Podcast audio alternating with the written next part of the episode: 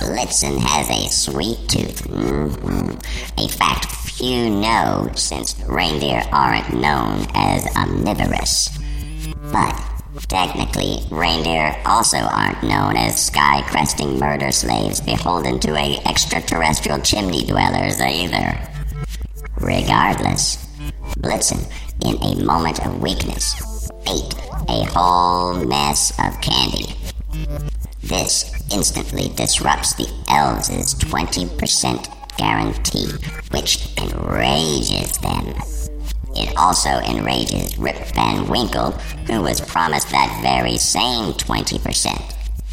Even trashed out of his mind, Alien Santa is a shifty deal maker.